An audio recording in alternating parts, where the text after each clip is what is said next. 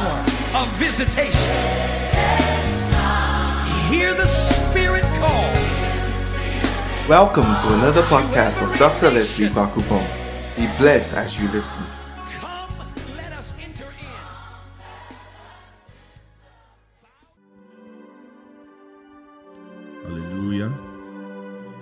Just close your eyes, begin to bless the name of the Lord wherever you are. Just give him glory, give him praise. Just lift up your voice, lift up your voice wherever you are. Bless his holy name, give him glory, give him praise. Indeed, he is the Lord of lords, he is the King of kings, he is he who dwells in an unapproachable light. Heaven is his throne and the earth is his footstool. Just give him glory wherever you are in the name of Jesus. Bless his holy name. Lift his name up on high. Exalt him above every challenge in your life right now. Exalt him above every obstacle in your life right now in the name of Jesus Christ of Nazareth.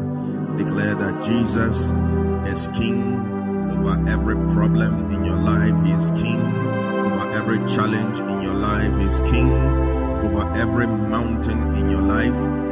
In the name of Jesus Christ of Nazareth, the Son of the living God. Thank you, Jesus.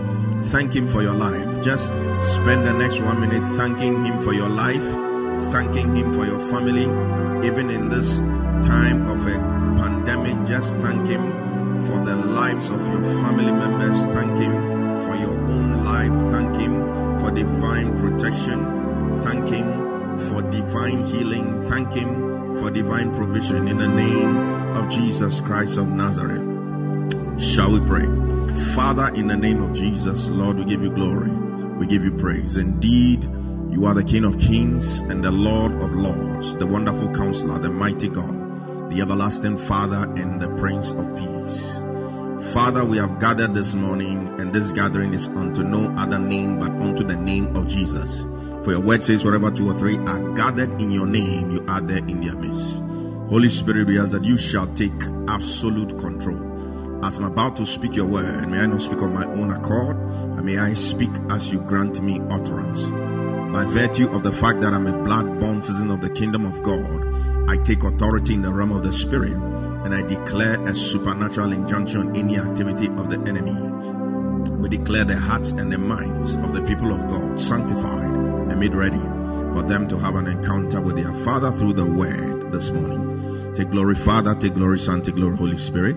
In Jesus' most excellent name have we prayed with thanksgiving. Amen. We thank God for this morning. I believe we are excited to receive the word of God. Amen. And this morning, I'm continuing with a series on the abundant life, the abundant life. And um, the last two sermons, I spoke about choices, choices part one, choices part two. Um, today, I'm going to deal with the subject of the power of habits. The power of habits. Hallelujah. Habits are very, very, very powerful. Habits can determine a lot of things. One wise man said, Our thoughts become our actions, our actions become our habits, our habits become our character, and our character determines our destiny. So if you look at the, I don't know whether you call it an algorithm, it starts with words, actions, habits, then you have character, and then destiny. There are five steps, and the one right in the middle is a habit. It is so strategically positioned. Your your habits can determine how your life turns out. The habits you pick up now, good habits, bad habits, they, they determine how your life goes. And today we want to understand the subject of habits. How do habits behave? What what are habits? What are the characteristics of habits? Because I believe there are good habits we need to acquire and there are bad habits we need to drop. Hallelujah. And sometimes in solving these problems, you need to understand the nature of the subject. You need to understand the nature of the subject of habits. I'm sure if you scan through your mind right now, there are some habits you wish you had. And if you scan again right now, there are some habits you wish you would get rid of.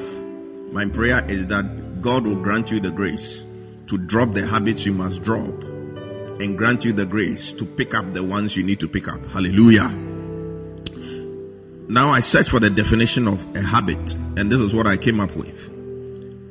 A habit is a settled or regular tendency or practice, especially one that is hard to give up. I'll take it again. A habit is a settled or regular tendency or practice, especially one that is hard to give up. That is a habit. Interestingly, the good habits are difficult to acquire and they are hard to maintain. But the bad habits are easy to acquire and they are difficult to give up. Very, very interesting. In fact, habit, the whole habit thing is a very, very interesting subject. The good ones that we want, they are difficult to acquire and they are difficult to maintain. But the bad ones are very easy. In fact, the bad ones, we even pick them unconsciously. Without you even wanting to pick them up, you end up picking them up. And they are very hard to give up. But the grace of God is available. Hallelujah.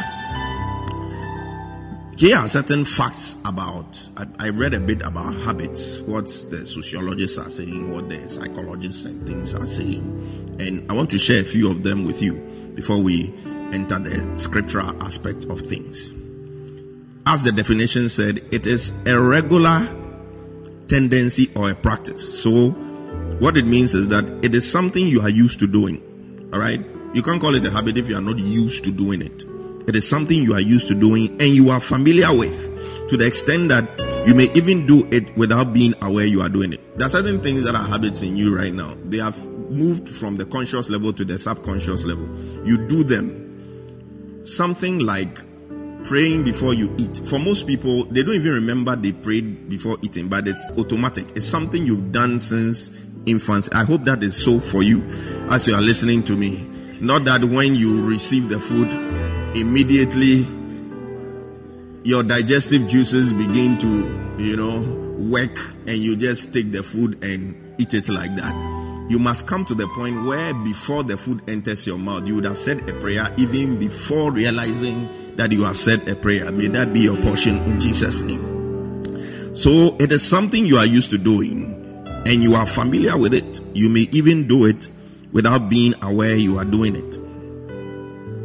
Secondly, we are not born with habits. We are not born with habits. This is something you must you must know. Nobody is born with a habit. You are not born with a habit. They are learned deliberately or accidentally. So they are not congenital. They are all acquired. You come and acquire your habits here on earth. Hallelujah. But they will also tell you that certain genetic makeups give you the tendency to acquire certain habits more than somebody who doesn't have that genetic tendency. That is why certain things tend to run through families. I read an article that actually said that a gene has been isolated that is responsible for alcoholism. There's a particular gene, and they did very extensive studies and realized that 10% of the world's population actually have that gene. And for those who have that gene, what it means is that if they should ever taste alcohol in their life, the tendency of them becoming hooked onto alcohol is higher than the other 90%. I pray that you don't have that. Gene. Even if you have it, may the Holy Spirit delete it from your bloodline. Hallelujah. Yeah. So that means if you take 10 people, there is one. The day he decides to taste whiskey, the day he decides to taste akpeteshi, the day he decides to taste what else? Schnapp. Do people drink schnapp like that? Or that one is for the gods? Uh, somebody said he likes schnapp because the Bible says ye are gods. so he, he likes the smell. When he smells schnapp, he's excited. So if you take 10 people, one, if he should taste any of these things, it will be nicer for him or her than the other nine people and the tendency of such a person becoming an alcoholic is very, very, very high. So we are not born with habits, but they are learned deliberately or accidentally. But sometimes, due to genetic makeup and even where you are brought up, the environment you find yourself in, certain people will have a higher tendency of acquiring certain habits than others. I mean, if you are born in a typical Muslim country, your tendency of having a habit of reciting the Quran is higher than somebody born in Accra here. Even Accra depends on where you are born. You are born in Nima or somewhere where there's a, a, a very strong Muslim presence, your, your, your tendency of picking up such a habit is higher. So environment can affect it. Genetic makeup can also affect it. And then listen to this fact, very important. Sociologists say 90% of whatever we do are governed by our habits. 90%. That means when you wake up from morning to evening, 90% of the things that you do are governed by, by our habits. And that 90% of what we do, we do without thinking. It's become a habit, so you don't really think. And I sat down and analyzed it, I realized there's an amount of truth in it. Those who drive to work, you realize you don't think when you're driving to work.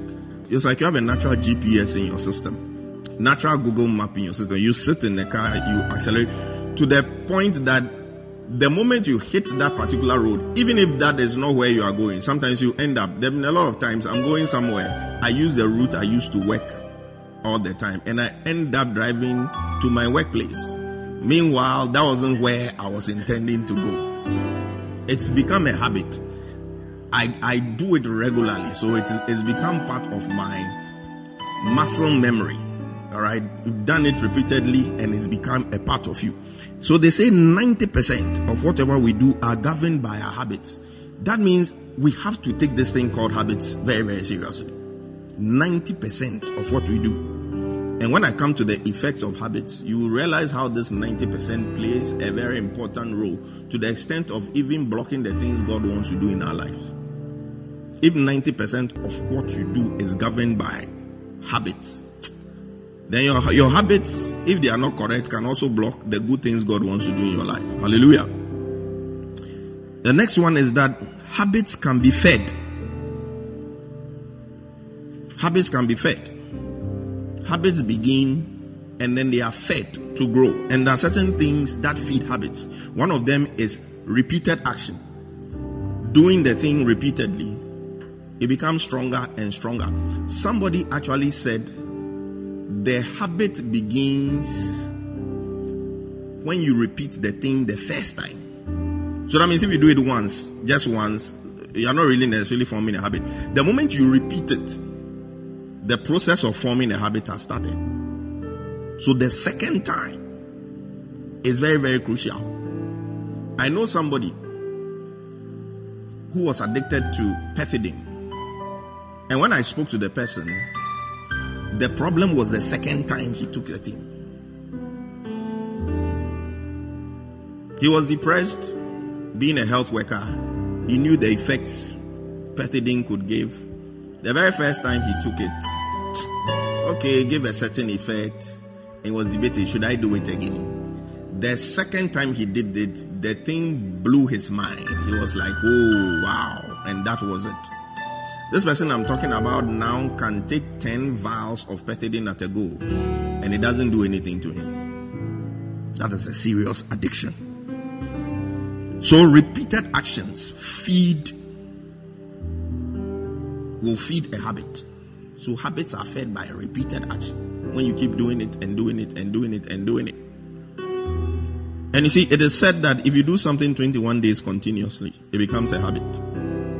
So the things you want to have in your life, just give yourself a challenge and consciously do them 21 days continuously. You realize that it becomes a natural part of you. You don't struggle to do them again. Except, of course, your family people are chasing you and they don't want you to progress in life. But it's said that if you do something 21 days continuously, it becomes a part of you. So repeated action feeds the habit. And then certain habits are fed by familiar things and familiar settings. There are some people,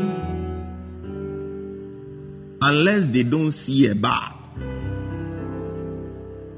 the bar has become a symbol and a trigger for them. Some people, it is a kiosk that is painted blue. when we say blue kiosk, you know what blue kiosk is? Unless they don't set eyes on the blue, the moment they set eyes on the blue kiosk, certain chemical reactions begin to take place in their body and they need to gravitate towards the blue kiosk to take a thought or two to satisfy the craving. So, familiar settings, familiar things. Sometimes for some people, it's even familiar smells. It can trigger a habit, it feeds the habit. So, when you know that this is how habits behave, you you know better. I'm telling you this so that you know better how to to control the, the habits, the bad habits in your life. Hallelujah. So familiar settings, familiar things. And then habits are fed by a reward or support system. You see, if you're in an environment where, let's say, if you can quote scriptures, it is rewarded. When I say rewarded, it doesn't necessarily mean you are giving money. But people say nice things to you. Reward is not only when somebody puts his hand in the pocket and say beje. Psychologists call it positive reinforcement. When you are commended for doing it. In the same way, too, good habits can be killed if you're in an environment that doesn't reward those good habits. Hallelujah. If let's say you're a man and you like to openly show affection to your wife, you like to hold your wife's hand in public. If you're in an environment where they say, Oh, are you the only people who are married? It's a good habit that can be killed. Hallelujah. It'll be killed. But if you're in a place where they say, "Oh, this is nice, so Charlie, you are you are inspiring us. You are inspiring us. You are our goals. You are our goal." Then the habit is fed. So reward systems can feed habits. Support systems can feed habits. So these are some of the characteristics of habits. Now I want us to turn to the book of Luke, chapter 4, verse 14 to 16. Luke chapter 4, verse 14 to 16. Let's look at what the scripture is saying over there. It said, Then Jesus returned in the power of the Spirit to Galilee. This was when Jesus had been in the wilderness 40 days, 40 nights without food. Then Jesus returned in the power of the Spirit to Galilee, and news of him went out through all the surrounding region. Verse 15. It said, And he taught in their synagogues, being glorified by all and the verse 16, which is the one I'm most interested in. He said, So he came to Nazareth, where he had been brought up. And as his custom was, he went into the synagogue on the Sabbath day and stood up to read. Hallelujah. And the key phrase I want out of this is as his custom was. So you can say as his habit was. It was a habit, it was a part of Jesus Christ. He's come out of the wilderness 40 days, 40 nights. Somebody will say, Let me relax for one week and regain my strength. Let me eat. Because if he has been 40 days, 40 nights without food, he would have lost weight significantly. He'll be looking different. Oh, let me go and hide small. Let me eat my mother's food a bit and gain some weight so that when I go to the center, people will not say, Hey, you, this guy, why? What's, are you sick? Are you unwell? You know? So he would have gone to hide, eat, relax. Uh, probably by the time he comes by, all the anointing would have been quenched. but he went into the synagogue as his custom was. That means while he was in the wilderness, he couldn't wait to come back and get into the synagogue. And that should be our custom also. Hallelujah. He said, I can't wait for the lockdown to be over for me to go back to church. You see, Christians of today, we like to do things when we feel like. But there are certain things that must be habits. They must be our custom. They must be a part of us. You must be the kind of Christian, if Sunday passes and you've not gone to church, you, you don't feel comfortable. It's like something is wrong. You, you feel like something is seriously wrong. Hallelujah. The same Bible that says don't commit adultery the same Bible that says don't steal. The same Bible that says don't bear false witness against your neighbor. also says in Hebrews chapter 10, verse 25, that do not forsake the gathering together of the brethren. Don't forsake. Same Bible. It says, don't fornicate, don't commit adultery, don't murder, don't steal, don't bear false witness against your neighbor. Hebrews 10 25, it says, don't forsake the gathering together of the brethren. So people ask me, oh, is it a sin when you don't go to church? I said, look at Hebrews 10 25 and interpret it for yourself. It says, do not forsake the gathering together of the brethren. Hallelujah. Believers must come to the point where we are so the habit of, of church on Sunday. And you see, Jesus is like Sabbath day, it was for synagogue. It's like it, it was a part of him. Sunday must be set aside for church. Even if your church is not meeting by now, you should be hooked onto Facebook, joining in on the service. Hallelujah. You are not supposed to be sleeping and waiting for Monday evening when you have come back from work to, to come and watch the service.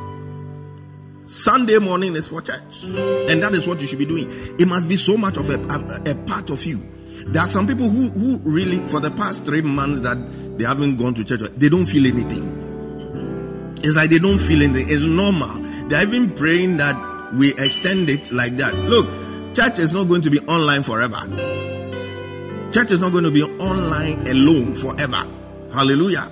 We will go back to our churches and things will be normal again. So if you are beginning to enjoy this distance thing and you are thinking it's going to be the new norm, I'm, I'm here to disappoint you. It will not become the new norm. The norm is that we must meet together as brethren. We must fellowship together as brethren. So start getting that habit now. Hallelujah.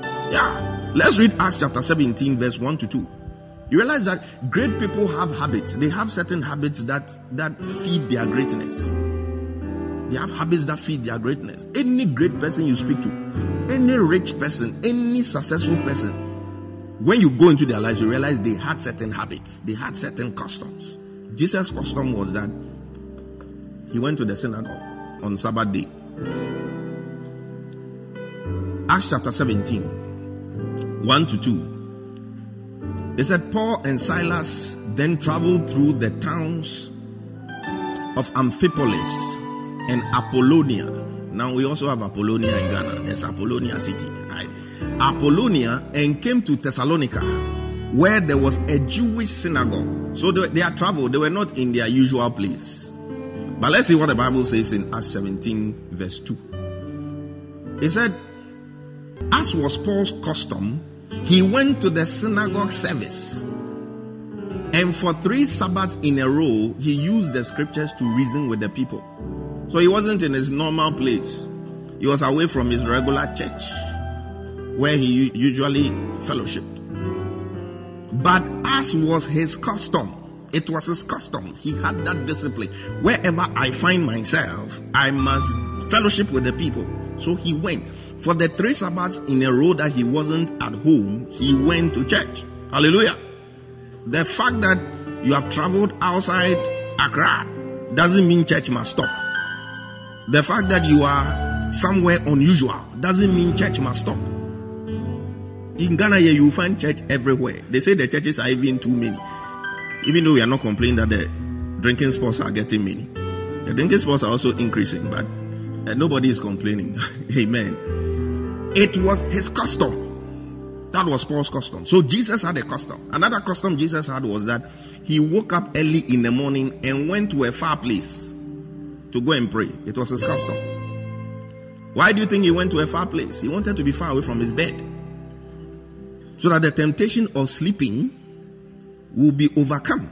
Hallelujah. Sometimes there's something that are not too spiritual. It's just common sense. Simple common sense. You've decided that, okay, I want to pray at dawn, but your prayer is on your bed. You are lying on the bed and you are by the time you realize it has become snoring, snoring tongues.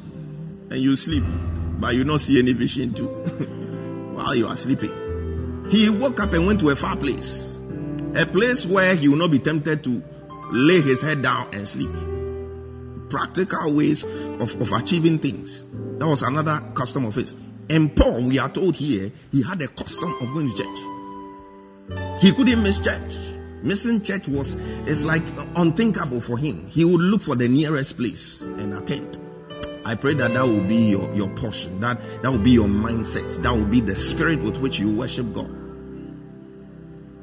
Not that on Sunday morning, when the clouds start gathering, then inside you deep you become happy because you believe there is a good reason why you shouldn't go to church.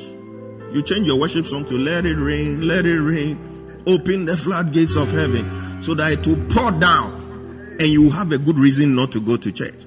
You should rather be binding the rain. Say Elijah was a man of like passion, yet he prayed, and it, did not. those are the scriptures you should be quoting Sunday morning when the clouds are gathering. Instead of wishing that it will rain, for you to lie in your bed and feel the coolness of the of the breeze. Hallelujah. May the Lord deliver us from all these things. So they had customs. So today I'm asking, what is your custom? As you are listening to me, what is your custom? Or what are your customs? Maybe your custom is that you don't miss Manchester United's games every weekend.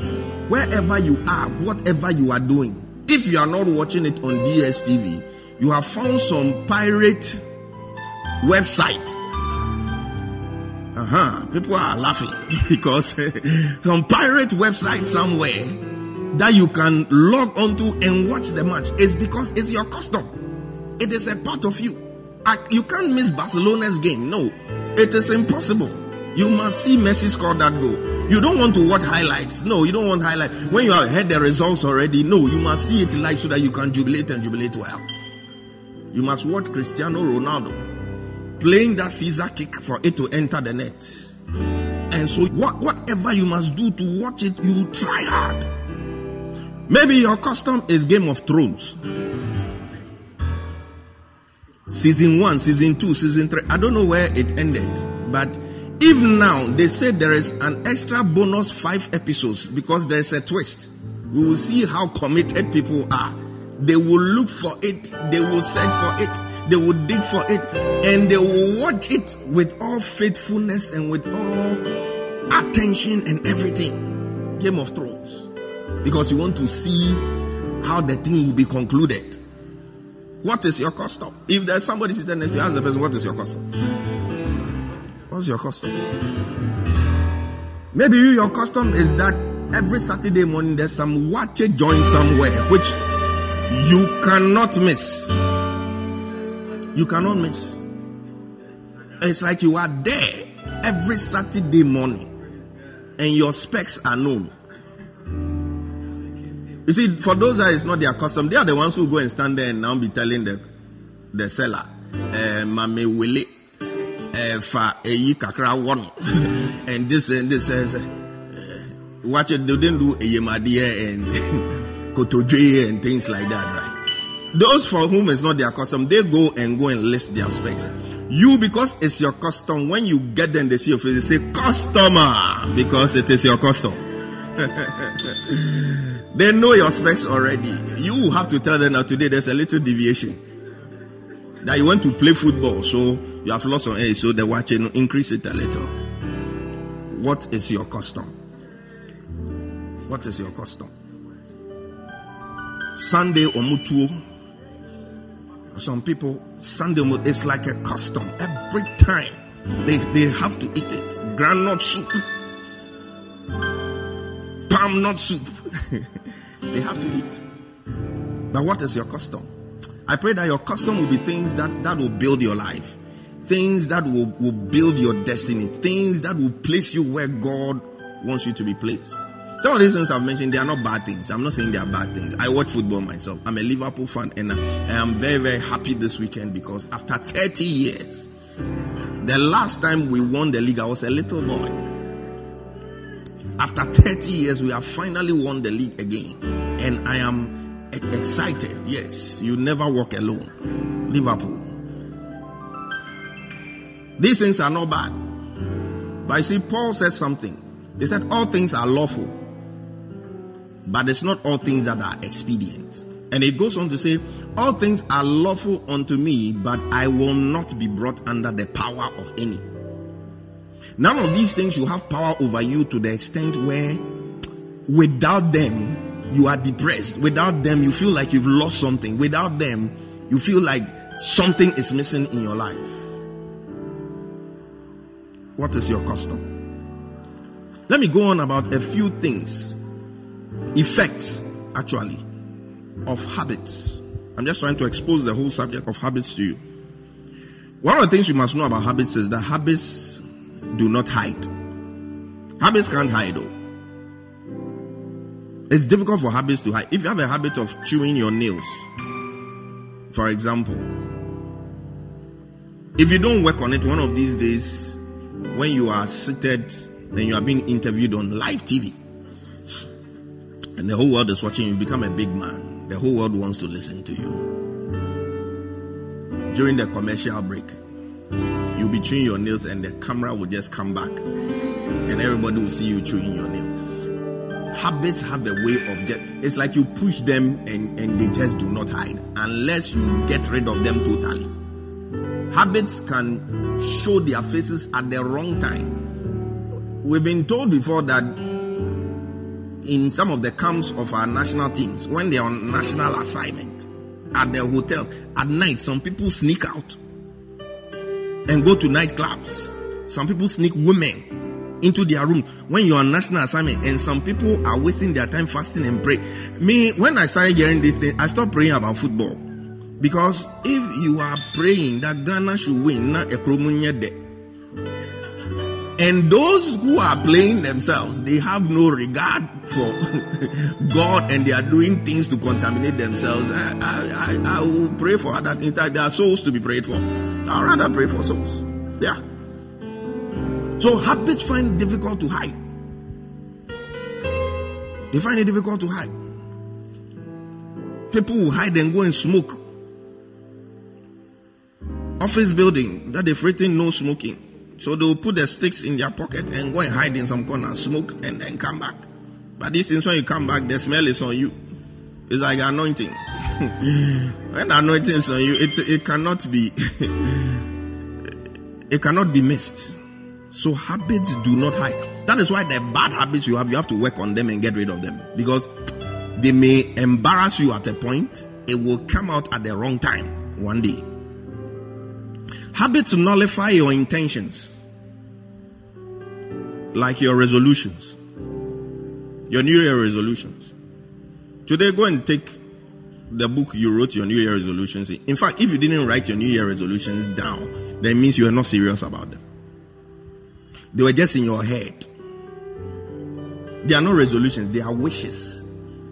They are just wishes. If there are resolutions, you write them down and you start making efforts. But most people are unable to achieve their resolutions simply because they don't even make the effort. It's like on 31st night when they are so emotional and happy that a new year has come. And they look at the failures of the past year. They are just motivated to put down something. Oh, this year I'll do so so and so. This year I'll do so so and so. This year I'll do so so and so. And they don't even put it down. It's in their heads. It is not yet a resolution until you have put it down and you have started making efforts to ensure that they come to pass. So our habits nullify our intentions. We have good intentions, but these habits, these things that we, we, we are struggling to deal with, they nullify them. They nullify them. You have intentions to lose weight but your appetite, you have a, a, a, a, habit for eating wrong at the wrong time. You have a habit for eating the wrong things. It will nullify your intentions. Your intentions will be good. You have plans of good and not evil, but they will not come to pass simply because of habits. They nullify your intentions. Three, habits can sabotage what you are believing God for habits. They can sabotage what you believe. Everybody at any point in time is believing God for something. One thing I know almost everybody believes God for is that God will help you to be financially secure. Or it's not a prayer you pray. Everybody wants to be financially secure. But look, your habits can sabotage what, what you are believing God for. God, He says, what? He will not withhold any good thing from us. He says, The plans I have for you are plans of good and not evil. He says, I desire above all things that you will prosper and be in good health, even as your soul prospers. So God desires, He desires that that good things will happen to us. But you see, our habits can sabotage what you are believing God for. For example, you are believing God for financial well being, but you have a habit of laziness. You are lazy. If you get some job somewhere, you say, oh, as the time is coming, lazy, lazy, inertia, inertia, sir, then they'll give it to somebody else. It's, it's a habit. It's something you need to work on. Maybe God just wants you to come out of this thing and, and let me bless you. Let me tell you something. If God is going to bless you with money, financial blessings, He is not going to create any new notes from anywhere and dump into your account. The governor of the Bank of Ghana will not be happy with him because in doing so, he's increasing inflation, creating new notes. He will not create new notes. It is money that is already in the system, and you need to position yourself strategically to be able to harvest that money. And it, it means doing something. It means not being lazy. It means working. It means positioning yourself to receive. Hallelujah. So your your your your habits can sabotage what God wants to do in your life. So there are a lot of people, God wants to bless them financially, but they are just too lazy. They don't want to move. It is not the number of hours you pray in tongues that will do it. Yes, the tongues you pray will open the doors, but you need to walk through the doors. You need to walk towards the doors for something to happen in your life. Hallelujah. Number four, habits overrule reason. Habits overrule reason. And I will explain. Look at somebody like Samson in his encounter with Delilah. Samson had a bad habit. He had a woman, a girl habit. Girls. Brasam had a serious problem with girls. In spite of his macho and his strength and everything, he had a problem with girls. And the Philistines saw it. They said, okay, this is his weak point. This this habit, we need to make use of it because this guy is causing us too much trouble. This guy that can take a lion and tear him into pieces and won't even inform his parents. Was a time they say he was walking with his parents and a young lion roared at him. He stayed back and caught the lion and killed it. And the parents didn't even know. If it's me, I kill a lion. Oh my, the whole of Ghana will know that I've killed a lion. That, like he silenced the lion. The parents didn't even know that he had killed a lion. That's how strong the man was. The Bible said the Spirit of God came upon him. He took the jawbone of an ass, slew 1,000 men. He took 300 foxes, set their tails on fire. Where did he even get that much fire from? 300 foxes and sent them into the farms of the Philistines to destroy them. I mean, this guy was just causing them too much trouble. But they said, No, you have a habit. You have a girl habit. And we are going to capitalize on this girl habit and we're going to bring you down. And the Bible said he had a desire for strange flesh. Samson's problem. It wasn't just a girl problem, strange girls. He likes strange girls, strange woman. You want to see the characteristics of a strange woman? Go and read Proverbs 7 and then Proverbs 5. Bible outlines strange woman. Delilah was a strange woman, and they handpicked Delilah and say, "You, you fit the characteristics." I'm sure they had looked at the all of Samson's girlfriends he had had. Like, like okay, uh, these are his specs. All right, you. This assignment is yours. You are going to floor him. Delilah went and befriended Samson, and oh, brother Sam too, as usual, fine girl has come. Oh, if matching his specifics and his, you know, everything was fine. Relationship began. He said, "What is the secret of your strength? What is the secret of your strength? And Samson lied to her. He said, If you tie seven bow strings, bow bowstrings, seven. When you tie them, the ones that have not been dried, when you tie me with them, I'll lose my strength. The girl said, Okay, all right. So while Samson was asleep, that means he moved from his father's house, cohabitation with Delilah. And she tied him with a bowstring. And the Bible says what? The Philistine men were hiding in her room. So probably she put him to sleep in the sitting room and the men were hiding in her room. So suddenly the men attacked, and he called some, some the Philistine men are upon you. He got up and just told the thing like, after this one, you should know that this woman has been sent. You should know that this woman has an agenda. You should know that this woman wants me killed. That's why I said habits overrule reason. They overrule reason. Second time, he came again. Said, "You lied to me. You lied to me, Sam. I'm angry with you. You lied to me. You lied to me. You don't love me. You don't love me. Emotional blackmail." Sam said, "Oh, don't worry. It's all part of the game. It's all part of the game. You get angry with me and we reconcile like that, the love is deeper." He said, "Okay, so now tell me. All right. Okay, fine. Tell me." He said, "Now when you bind me with new ropes," he said, "Eh, new ropes. Okay." Samson slept, bound him with ropes. Same room. Probably same guys. Philistine guys. They were hiding in there. He said, Samson, the Philistine men are upon you. He got up, tore it into pieces. By this time, by this time, Samson should know that this woman is up to something. He should confront her and say, Hey, Delilah, you are a daughter of Satan. You are Satan in my life. Get out of my life but the power of a habit. It overrules reason.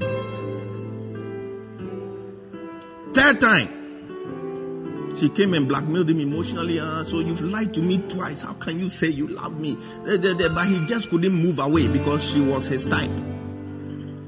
She was his type. The weakness, the habit kept him there. He lied again. He said, If you weave the seven locks of my hair to a loom, my powers are gone. Third time again, same, brought the man. Nothing happened. Brother Sam was still there. Until she vexed his soul to the point where he brought out the truth and said, No razor has touched me before. If you touch me with a razor, I lose my strength. Some way, somehow, she felt in her spirit that this one there, he has told me the truth they cut off his head. And the Bible said Samson shook himself like the other times, but he did not know that the Spirit of God had left him. I pray that your habits and your weaknesses will not get you to the point where you will shake yourself and realize it is not as it used to be. You see, people tell people this this thing we misinterpret the scripture that says that the giftings and the callings of God are without repentance. People quote it, Oh, I can misbehave. I'm, I'm anointed. The, the, the, the, hand of God is upon me. I can do anything, and anointing will still be there. You see, anointing without holiness is like an engine that is working without lubrication. There's no oil. The oil lubricates it, it makes it easier. When you take the purity, when you take the holiness, and you see, oil can go stale. Oil, it can go stale.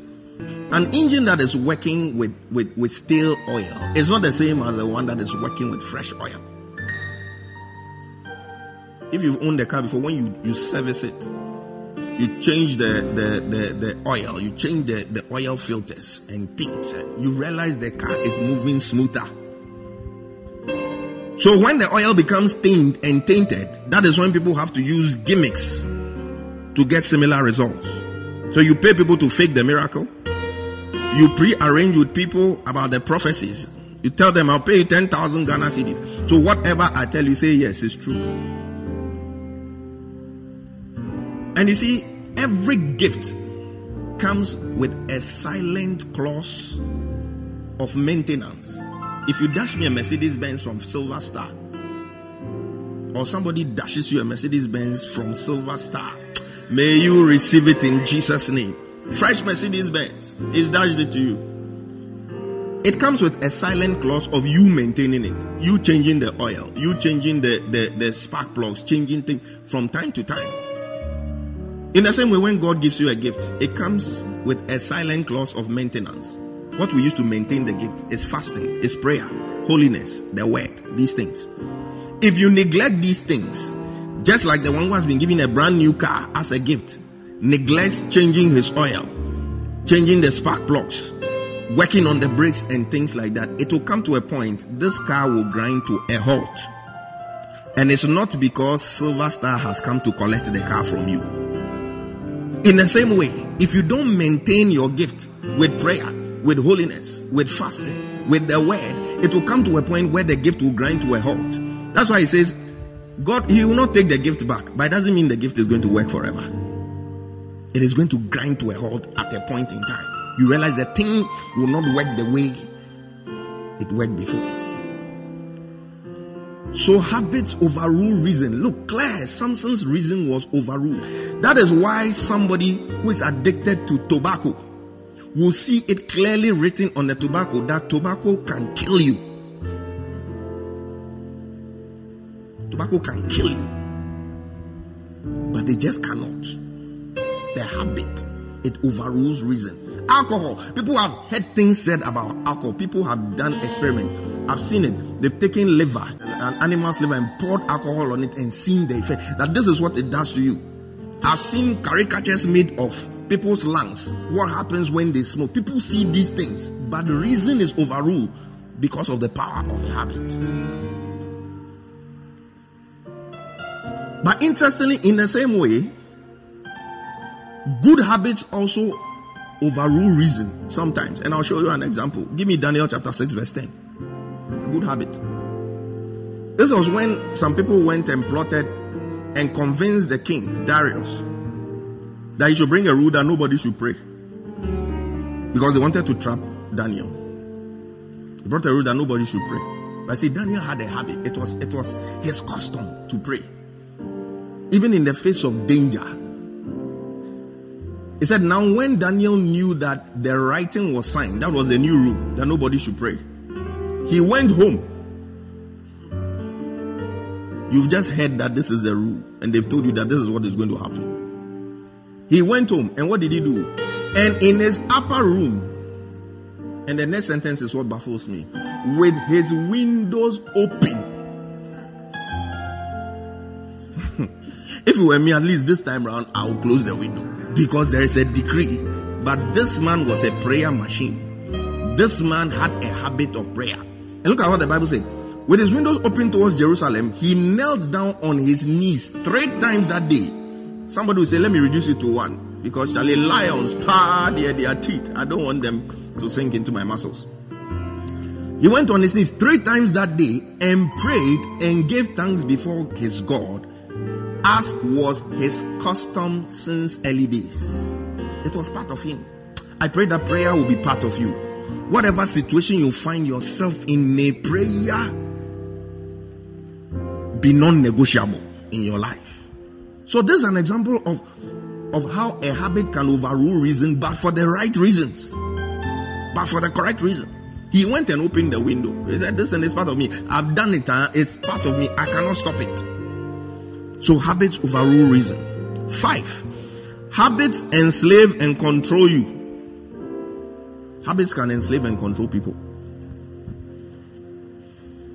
When an alcoholic doesn't get alcohol, sometimes it happens when they, they are on admission in hospital and they have not drunk for one day. Delirium tremens. They have also, they'll be shaking, they'll be sweating, all sorts of things happening to them. So habits enslave and control you. Some people have compulsive appetites for sex, compulsive appetites for pornography. People run from class to go and watch pornography and come back in the middle of a lecture because the thing has enslaved them. Anything that has enslaved you, may the Lord break your chains today in the name of Jesus. Habits enslave you. And let me tell you how elephants are controlled. Elephants, that big animal. Nobody should be able to control an elephant. Every elephant is stronger than any human being. You put 10 human beings together, an elephant is stronger than them. But you go to a circus and there's a small boy who is controlling the elephant. Hey, move here, move here, move here. And people are clapping and paying money. How do they get the elephant to reduce itself like that? And that is the same thing the devil does to us. When the elephant is a baby, when the elephant is a child, they'll tie the elephant's leg with a chain to a post or something. At that age, the elephant is not strong enough to be able to break the post and move away. So it will try, try, try, try. It can't. Just like how when a bad habit gets you, you try, you can't stop. You try, you can't stop. You try, you can't stop. By two years or three years, the elephant just simply stops trying. It simply stops trying. I've done it. I've not been able to free myself. At that point, when the owners realize that the will to fight is broken, they take off the chain. And now they can even put a grass, straw around his leg, and the elephant will not even try to break it because his will is broken. And that is what Satan has done to many people, many believers. Many believers have come to the point where they feel like this thing, I cannot stop it. I've tried, I cannot stop it. But you see, the elephant, whatever you tie the elephant to, if the elephant really wants, it can break the whole thing. If it's a tree, an elephant can break a tree and break free. But because it was tied when it was small, it tried, it couldn't, it tried, it couldn't, it tried, it couldn't. His will has been broken. In fact, what I to say is that the elephant surrenders its will to its captors. And that is what many believers have done. You have surrendered the power of your will to the devil. And so it's like, I can't break free. Let me just live with this thing. Let me just accept it and let it be a part of me. But today I want you to understand that you have what it takes to break free. You have what it takes to break free. You must rediscover that willpower again. Look, that elephant has grown to the point where it can break the tree. In the same way, you have received a lot of information about that thing you are struggling with. You know, hands have been laid on you, legs have been laid on you, oil has been poured upon you, prayers have been offered. But because you haven't brought yourself to that point where you get that will that you have surrendered to the devil back, you are still in chains. Whatever is done for you to break a habit, whether it's prayer, counseling, anointing, deliverance, whatever, the last step of it is that you must exercise the willpower to stop it.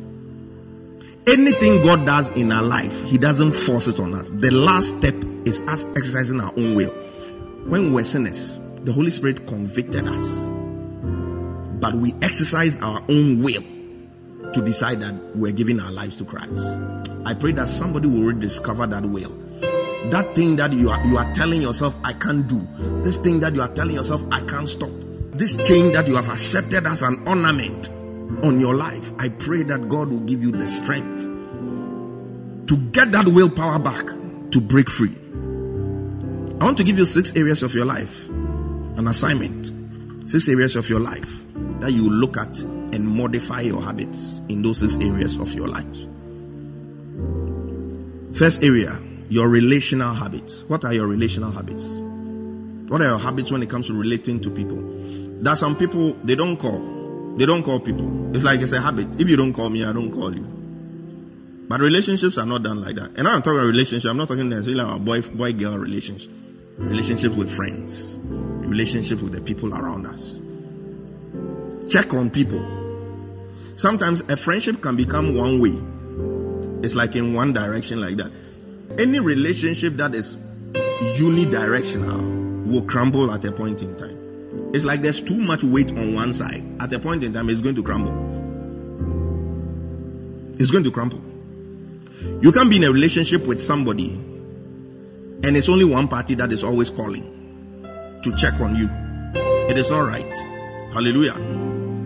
It's only one party that is always visiting. It's only one party that is making efforts to let the relationship work.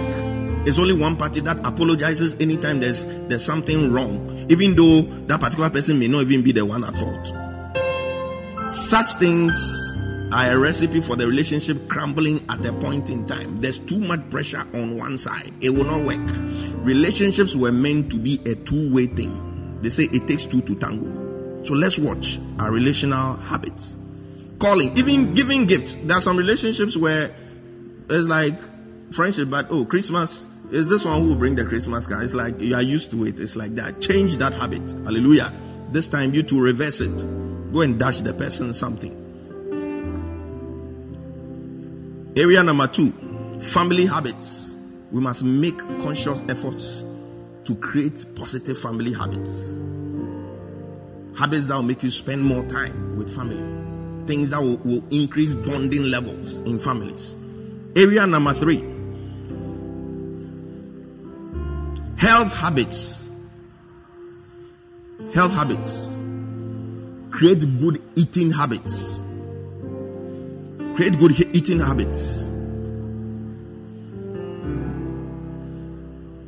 Have a habit for exercising. It is good. The Bible says body exercises profited little. It didn't say profited nothing. Spiritual exercise is more important, but body exercises also help. So create that habit of exercising. Hallelujah. If you can't do it every day, at least try. It was one of my New Year, let me confess. It was one of my New Year resolutions. My wife pushed me and I agreed. I went to buy the sneakers, bought everything, and the first day she woke me up and we jogged. And you see, when you haven't jogged or done something like that in a long while, your muscles itch. This one, if you've not done what I'm talking about before, you will not understand me. Some of you, I know you can't relate to what I'm saying. Your muscles itch, and that itch, you can't scratch it. Hmm, you scratch, but it's, it's not scratching. Hey, I came back that day, and it was like I was a madman. I was itching all over. I said, You, the next day, we will go. It was time to wake up. I said, I want to pray. I need to seek the face of the Lord. this was the beginning of the up to today. I haven't gone again, but this sermon has energized me. Hallelujah. I shall begin to exercise. I shall begin to jog. So form healthy, healthy habits. Sleep enough. You must sleep enough. Not too much. Sleep enough. Just sleep enough. Rest. And then wash your hands. Hallelujah. By the end of COVID, washing of hands should be a habit. At least we've done it for more than 21 days now. In fact, it's astonishing that now when you meet people, when I see people on TV, they are showing an old video and people are shaking hands. I feel like there's something wrong. It's like it's become a part of, of us now. But it will end soon. We'll shake hands again. Amen. So let's form good health, healthy habits. Healthy habits. So in the area of health. Area number four, we need to get good habits. Let's form good financial habits. Good financial habits. Financial habits like not overspending. Reduce the impulse buying. The tendency to buy impulse. Get into the habit of saving. Every millionaire they've interviewed, if they want to tell you the secret of making wealth, the first thing they always mention, me, I've not seen anybody mention anything else like juju or anything. The first thing they always mention is save. And I realized that the saving they were talking about is not for you to save and spend it later. You save so that you have the capacity to use that. You see, when you save, you, you accumulate money, the money becomes bigger. When you have big money, you can do big things, which will bring big money. That's the that's the whole mentality with the save. When they say save, it's not like save and then go and chop the saving later. Save so that you have bigger money than you usually have, so you can use it to do something big, and you get big returns. That is how you become rich. most people their salary is finished even before it hits the account. It's like the but there's there's no allowance for saving. It's gone. It's already finished. And somebody will say, "Oh, pastor, but it's difficult. It's difficult. The, the money is not enough. But there's somebody who earns three times less than you, but the person is surviving. The person is not dead. That means if you scale down small, you will not die. Sometimes it's a matter of just reorganizing our expenditure and reducing our taste and postponing luxuries a bit. That is how you can save. So, financial habits, wise investments and savings. Don't get addicted to the lottery and gambling. Right now, everybody is betting, bet, bet, bet, bet, bet, everything bet.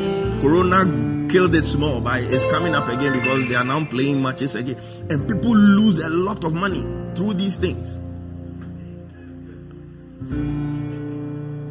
People are addicted to gambling. Recently, I had to pray for somebody. He said he's addicted to the bet. It's like when he doesn't have money, he wants to go and lie to somebody and collect money, all because he wants some one. And he is believing God to win again, and that win is never coming.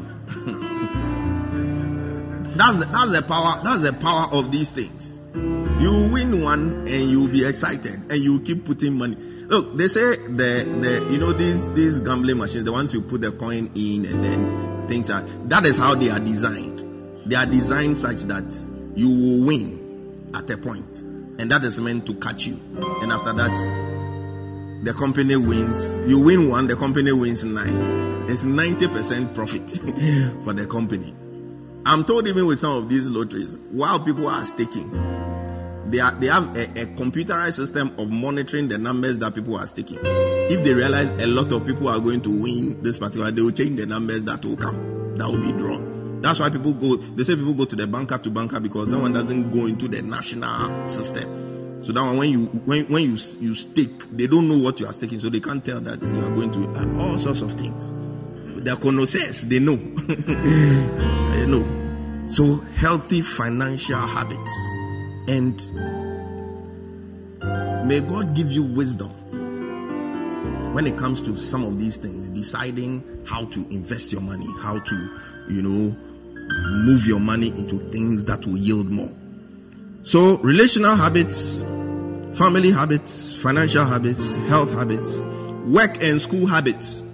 You need to think about how you can improve your work and school habits, your punctuality, your work ethic, your team play, and then self improvement.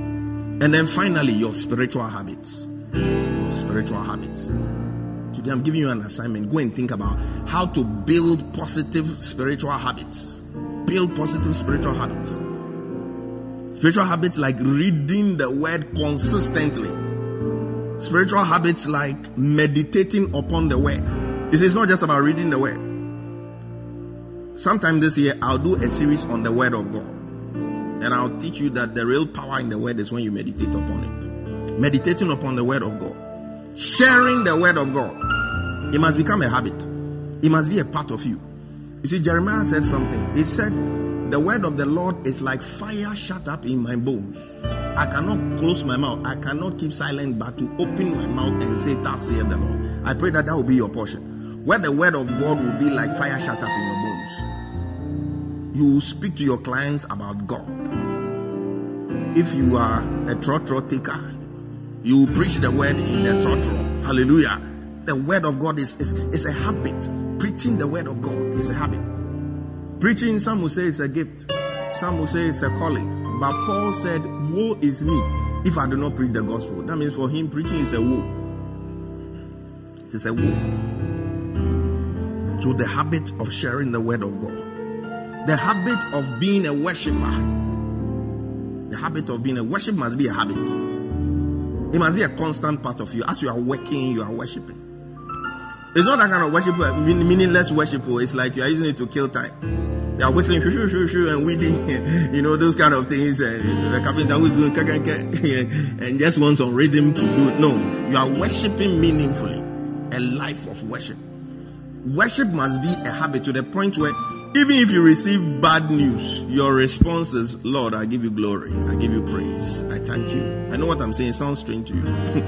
that you have received bad news, but you are giving God glory. But when you've come to the point where worship is a habit, whenever you are squeezed by life, what comes out is praise and what comes out is worship. And then finally, a habit of consistent prayer consistent prayer. You must be a prayer machine. You must be such that if you have not prayed in a day, you are uncomfortable. It's like you must go on your knees and pray. Otherwise, it's just like that alcoholic who can't do without his fix of, of akpeteshi or whiskey. You, you, you must shake, you must be uncomfortable until you have spent time in the presence of God praying. If somebody should Google prayer machine, your picture must appear because you are you are consistent in prayer. You meet some people and it's like they are even in a queue to buy food and they are praying like, well, you are being spiritual. Allow them. They are, they, they, allow them to pray. It is a habit. That is them. They are sitting in a trotro, they are praying. They are sitting in a taxi, they are praying. That is their life. Consistent prayer life. And for me, as I end, no matter what level you have reached as a Christian, you can be a pastor you can be a bishop, you can be archbishop, you can be a cardinal, whatever level you've reached.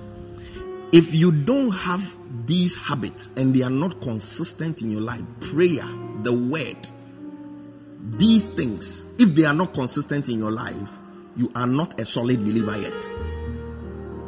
You are not yet a solid believer. You could be working miracles, you could be gathering big crowds, but if you don't have a consistent prayer life, you don't have a habit of prayer, a habit of reading the word, a habit of meditating upon the word, you are not yet a solid believer. I pray that God will make you solid believers. People who be consistent in prayer. And I pray that whatever negative habits are in your life that you are trusting God to break, may, may this word empower you today. May God help you to build your will once again. May any chains that the enemy has held you with, causing you to be bound to certain habits, certain behaviors. May they be broken in the name of Jesus Christ of Nazareth. May you be released to acquire the positive habits that you need to fulfill your purpose in life and for you to realize what God has in store for you. May positive habits be your portion this day in the name of Jesus a habit of prayer, a habit of worship, a habit of reading the word, a habit of meditating upon the word. May that be your portion today in the name of Jesus Christ of Nazareth, the Son of the living God. If you are listening to me anywhere, there is a habit you want to break. I want you to join your faith with me right now. Maybe it's a it's, it's, it's, it's a habit of laziness. It's, it's just laziness. The things you set out to do, you are not able to do. It may even be something that is sexual in nature. It, it may even be a habit of, of drugs. This morning, I want you to join your faith with me wherever you are right now. The Bible says, if two shall agree as touching a thing, it shall be established. Join your faith with me right now even as we pray for the power of God to touch you wherever you are, for the power of that addiction, for the power of that habit to be broken in the name of Jesus. Father, I thank you for the lives of my listeners. Thank you that your grace is sufficient for us and your strength is made perfect even in the times of our weakness. We take authority in the realm of the spirit right now over every form of addiction, over every form of perversion, over every habit that does not bring glory to you. We command that power to be broken right now in the name of Jesus Christ of Nazareth, the Son of the living God. If there be a spiritual component to this this this bondage, let the power of the Holy Spirit break those bondages. Let the power of the Holy Spirit break those chains right now in the name of Jesus. People struggling with alcoholism, people struggling with sexual sins, people struggling with laziness, people struggling with lying, habits that do not bring glory to you. We pray that by the power of the Holy Ghost, freedom and liberty shall be the portion of your people in the name of Jesus Christ of Nazareth. And Father, we pray that you release the grace to acquire positive habits, habits that build us, habits that help us to realize our God given abilities and God's plans for our lives in the name of Jesus Christ of Nazareth. We give you glory, we give you praise. Father, we pray that this word will be cemented deep down in our spirits, that at the end of the day, we shall be doers of your word and not listeners only. Take glory, Father. Take glory, Son. Take glory, Holy Spirit. Forever, O Lord, thy word is settled in heaven. In Jesus' most excellent name have we prayed with thanksgiving. Amen.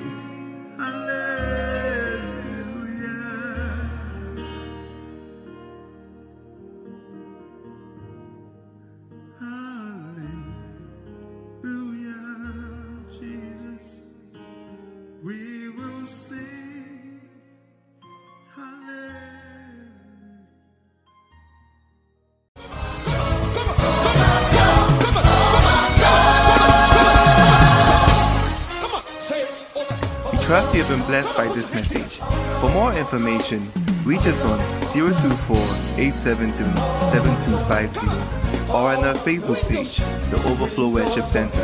Stay blessed. Overflow. Someone overflow.